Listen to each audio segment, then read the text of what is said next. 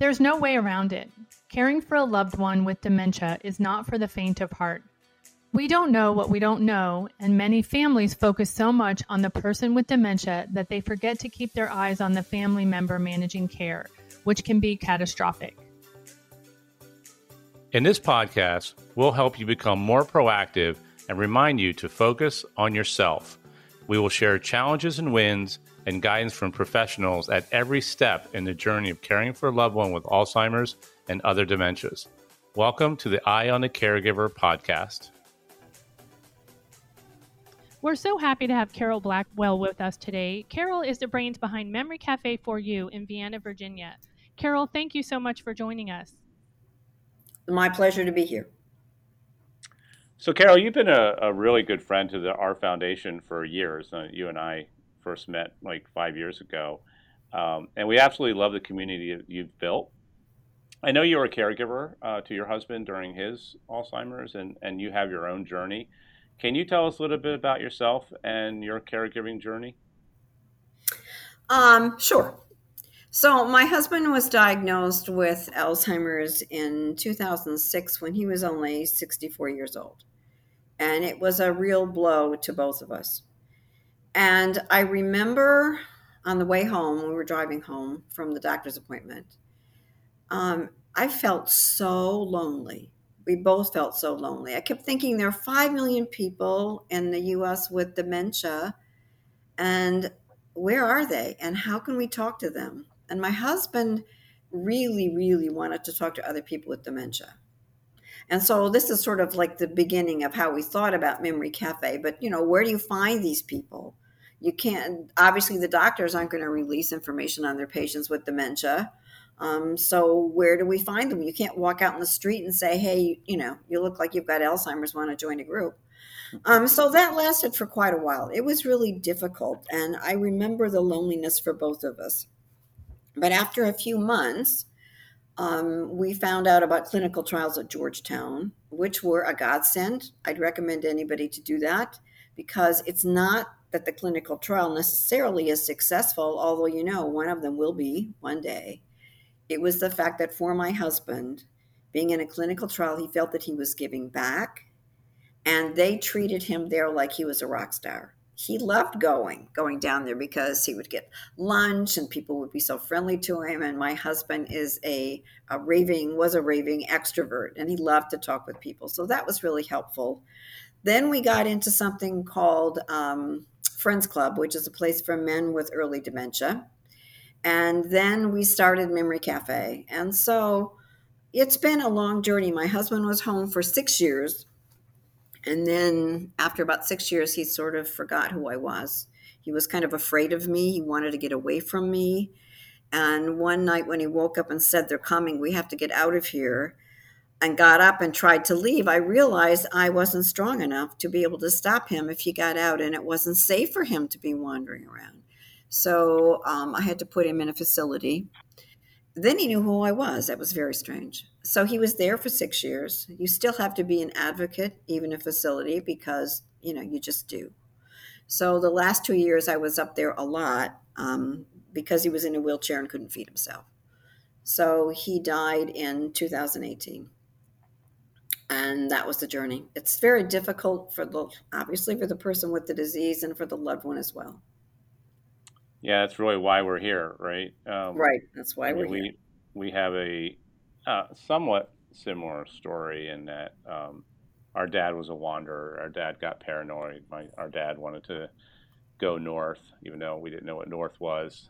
Um, and uh, so I'm I'm sorry for your loss, and and but I'm I'm very appreciative of you taking this journey and making an impact in the community with it, and that's that's really inspiring to us. It really is, Carol. We love speaking with caregivers who have turned their story into something wonderful to help others, and you can see that your da- your husband was doing that already, you know, and yeah. um, and you joined along. So we find with so much awareness around Alzheimer's over the last decade or so, more families have heard about things like Memory Cafe and maybe adult day centers, but many more have not. So, in fact, when our dad was diagnosed, we had no idea that memory cafes existed. We didn't know what they were. And I think um, we say so often, you don't know what you don't know. and so um, we, if you don't know that they're available and out there, you know, how do you go in search of one? So let's talk a little bit about Memory Cafe. What is Memory Cafe and how does it differ from a support group? Um, Memory Cafe is something for the for the person with dementia and the caregiver both. Um, because frequently you are home a lot with your loved one who has dementia, but you're not necessarily having fun. So we started the Memory Cafe to find, you know, again, it's finding finding people that have the disease. So we'd heard about it. A friend and I started our Memory Cafe in 2012. We read about it and then we talked about it and decided we worked together to find to start it. And so it's for couples to be together and have a good time. We don't, all memory cafes are different. So ours, we decided to work on the social aspect of it, getting together, um, learning about each other, having a good time, playing games, talking, celebrating birthdays, celebrating anniversaries, a way to get from the day to day stress and enjoy each other's company and when you talk with someone that's gone through this journey, it's different than just our friends listen and they care, but they can't really know what it's like. So you can talk to people, other spouses in Memory Cafe, like you can't talk to other people. You just, there's a bond there. We become family, we're close with each other. So we share resources. So yeah, I mean, it's it's a lot of fun. Well, you you probably don't know this, but um, you know, we met. Um, I, I, don't remember when, Michelle. I, I, think we talked about this in pre-interview. I think it was like 2018. I don't think it was even 2019. And we had started the foundation in 2016, and we were primarily giving just giving money away um, to other programs and and to the Alzheimer's Association. And we decided that we wanted to start. Um, uh, you know, being a little bit more in charge of programs that we have, and we we came across you and I went to an event. So it's very different. You know, I had a, a different, a, little different experience in that um, I um, I had my experience with my dad. I had my experience with my grandmother, but I really hadn't had a lot of interaction with other people. Right. Your memory cafe was such a, a big part of the where we've come from in our foundation, and I tell this story all the time. And it's your event that it happened where I I physically saw people who were who couldn't communicate start banging on drums. Right. And by the end of the hour, they were so engaged and they were, the spouses were having fun. Uh, their loved ones were engaged. They were, they were singing. It was, it was magical. I don't know how else to say it. And uh, we actually had the, the, uh, the team that came and did that drum thing on our podcast um, earlier. And, you know, so you, so I I've been there, and I, I, I it was just really an eye opening experience for me. And and you've done such a wonderful job in the community providing activities that engage caregivers and their loved ones. Like so, you know, I saw one. What are some of your favorite activities that you guys do in the Memory Cafe? Um, so we have a lot of. You know, people with dementia respond better to music. So we like to have a lot of music. We have sing-alongs. We have groups that come and do that. One of the most popular one recently has been a hula group because they love watching the, the colorful costumes and the dances, which tell stories, and listening to the music. So that's been a popular one. We've had that come back as well. We also, they like to play, um, like to do bowling. So you think, well, yeah, that's okay for the caregivers, but what about the people with dementia? they're the ones that are winning the bowling and they feel so good about themselves because they can get up there. It's a, I mean, it's a five pound bowl. It's not a bowling alley. A five pound ball and some pins, and they knock it down, and they are so happy with themselves, and they want to know how the other people are doing because they want to know that they won. So that's a lot of fun. We have Halloween parties, which if. We ask people to dress up. They don't have to, um, but we like sweep a pumpkin down the hallway or there's just a lot of laughing. We have a easter egg hunt during easter. Um, it's just a way to forget about the disease for a while and be just a person and a couple. So those are some of our favorite ones. Recently because of covid and things like that we've been playing more um, like bingo and stuff like that. So but we just like to have a good time how did covid affect you during those you know two years Um, we ended up having to go to virtual, so we went on Zoom. So that was a little different. We would do that every week. Um, and we actually, to be quite frank, a lot of our uh, people that had dementia ended up having to go in facilities. They seem it seemed to be a steep decline, much more than I've noticed in other years. So we're now trying to build back up. We're now back in person again, um, and we're trying to build our membership back up again. But that it was a blow, and I know a lot of memory cafes in the area here. They weren't able to continue because they hadn't had too many people, and then they lost most of them. So it's it's been a tough time. Yeah, a tough time all around. You yeah. mentioned you mentioned this before and I can speak to this like Sean. You know, one of the things I love most about your community is it's become a family. It has. And I I watched this when I would you know when I was actively before I moved because now I'm not I'm not um, in that area anymore. But the care and concern that you have for everyone and that everyone has for each other is really what you find in family. And you have caregivers who maybe their loved one has to move into a memory care facility or, other long-term care facility but the caregivers continue coming because. The support and the love that they get it's like a family and there's just something um, the idea that you know as a caregiver you have the ability to have fun with your loved one and also you know just feel like you're not alone is in, invaluable. It's it's simply invaluable and and we just we just love it. And i love the celebrations that you have too. You know the monthly birthdays and your holidays everyone there's just so much joy. You know you look around and the joy is on everyone's face and it just is a, a, a big testament to what you're doing. We, we love i mean we love the memory cafe and we are a family and we are close to each other and that makes it succeed because it really has taken away the terrible loneliness that everybody feels when they get um, you know when they get the diagnosis it's just kind of mind numbing for a while as i'm sure you went through when you had your father's diagnosis and to find a family of people as we said it's a club that you never wanted to join but there are wonderful people there and to help each other get through it. That's just been a godsend.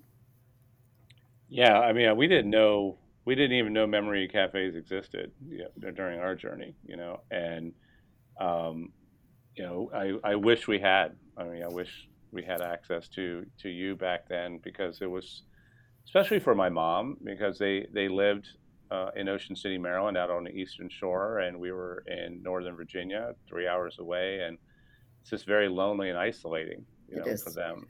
And uh, so, you know, I, I, I, you know, kind of piggybacking on what Michelle, you know, brought up is the idea of family. You know, there's communication and friendships that have been created that, you know, for lifetimes in your memory cafe. Um, but this is also a really good opportunity to support each other, right, and help uh, caregivers share resources and referrals to services and make them aware of of a, the of the a much bigger support system out there than they may know about. Uh, is that an accurate statement? Yes. Yeah. In fact, we put together a resource list of um, or home care organizations um, that we recommended, and actually some that people didn't recommend. So we send that out to people. We have a list of caregivers that will help them. Um, we talk a lot about in this area in particular. There's Insight Memory Care, which is a place that um, has daycare, but it also does a lot of educational classes for people and caregivers with dementia, and it's wonderful. So we will give them the book that they have, and we'll recommend them, and we recommend the clinical trials, and so um, people are really able to share different kinds of resources, and that's been really helpful as well. We we have a whole resource table, so. Um, people are able to go help because a lot of times if you don't know about something you don't know about it and it can't help you if you don't use it yeah, you don't even know what to ask, right? Right. You, you, know, you don't know what you don't know. Yeah, that's right. You don't know what you don't know. Yeah. And I think. And I, go ahead. Oh, go, go, ahead. I talked right over you. No, no. I, I was just going to say. I mean, the thing about the memory cafe is we didn't weren't able to even find out about it and get it up and going. And by that time, my husband wasn't able to use it because he was in a place then. So I always am sorry that my husband wasn't able to use that as much. So we're hoping that others will. Oh, I hope so too. I do want to like just reiterate the fact that memory cafes are very, you know, can be very different. So while you, you guys have the mission of being very social, um, you know, that might not be the case. And I don't, I do know of other memory cafes where they're educational and they yes. use memory cafe time to um, do educational programs and more of a support group. And some of them even divide up, like they'll divide up the caregivers and the people with dementia, and they will have different activities. Um, you know, it, it all depends on what a particular group is interested in. But yes. I, I just can't speak enough to the social aspect and the and the interaction and and you know that type of memory cafe. And i think if you're a person out there who's listening and you're thinking about a memory cafe i would ask those questions you know because you can find a support group that will give you the support that you might need and answer all the questions you might have. And you can find a memory cafe. It, it, it's not the same thing. And it and it shouldn't be the same thing because when you can engage your loved one and watch the joy overcome them with programs like you put on um, it you can't put a price tag on that you know for for both sides right?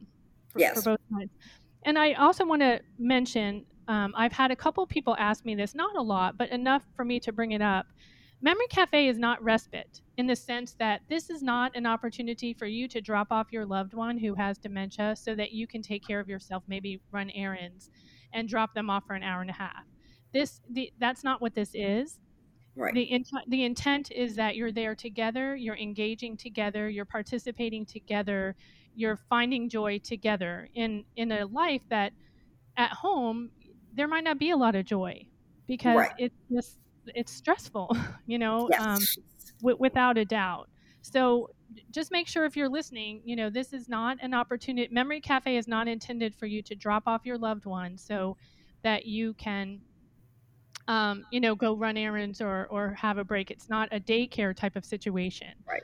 Um, it, that's not that's not the intent. Right. You are right. So so Carol, so when you think about Memory Cafe and you've you know you know perspective is everything, right? And people yes. have reasons of why they wouldn't come or not.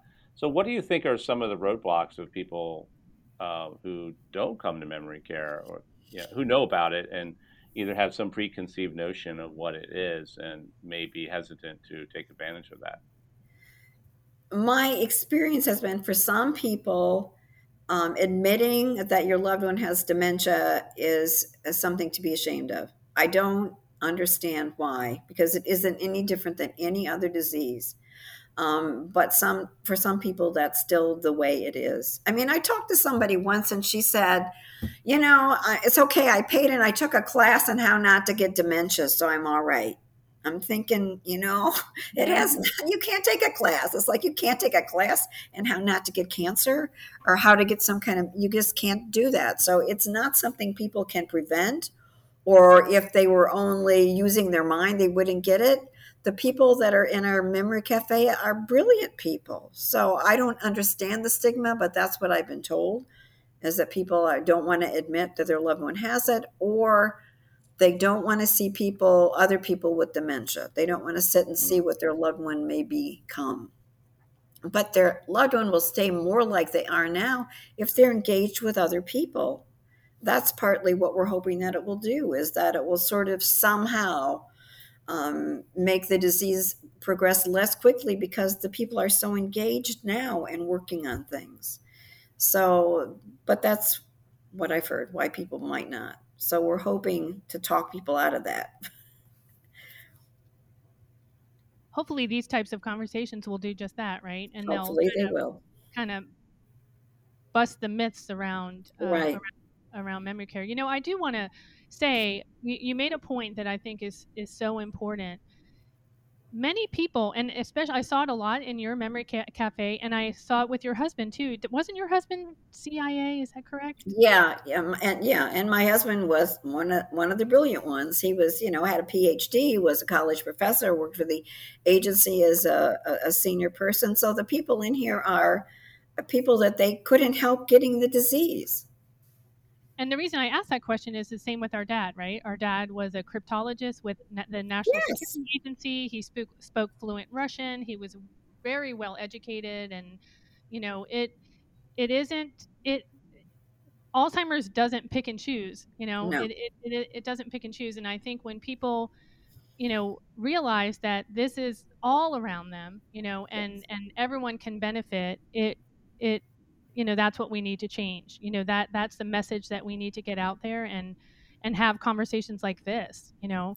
Yes. Um, so, well, I, so I think there's also you know we talked about this many times of different generations and how they feel they need support and how they talk right? And you know my my parents and my mom in particular you know just didn't want to talk about it you know didn't you know and i i mean was she borderline uh, you know, thinking that you know dad didn't have Alzheimer's. I think probably, but you know, she just didn't want support. She didn't want to talk to anybody. We we said you want to go to some groups and have you know conversations. No, I don't want to do any of that. And it was just a. I think that generation, you know, was was very much a hey, just you know, keep your head down and and just work your way through it. Um, you know, maybe now as you know, um, baby boomers are starting to kind of you know move into you know Alzheimer's kind of ranges at younger kids.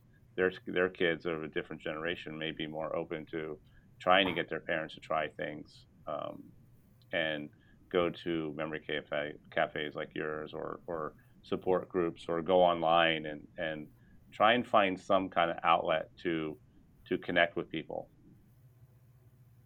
Yes, there's a, there's a real misconception about um, memory cafe and even um, long-term care right there's this misconception yeah. that you know i i promised my spouse or i promised my parent that i would take care of them as long as i could and i have no intention of putting them in long-term care and they they don't realize that there's a tremendous benefit to their loved one to be in in a long-term care facility that understands dementia that understands yes. understands how important it is to to interact and some of the activities that when you're at home and this is your life and you've got other things going on at the same time, you're not going to spend the time most often doing the things to engage them in a, at a level that they're able to engage. And so that's a, a piece that's missing. And I think the same with Memory Cafe. I know our mom, I think she had a little PTSD from her mother in law. So our grandmother lived with them when she had dementia, and they went to a support group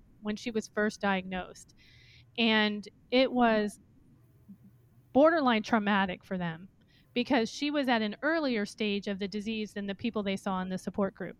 Right. And so all they could see was what it was going to become and they yes. couldn't get past it.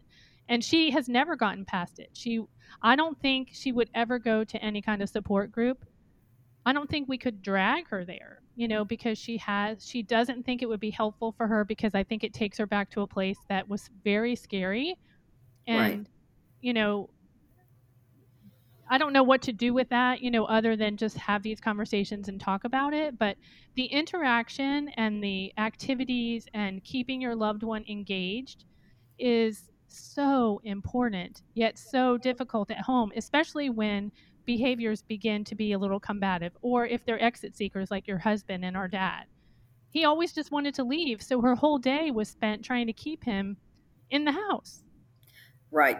I mean, it is incredibly stressful. It is it is not fun. And and yes these places with activities do them a lot more. And i also i've talked to people that said they would never put their loved one in a facility because they promised them. But really in the facility they're dealing with so the people in the facility would engage my husband the way he was now. And for me partly all i could see is the way he used to be.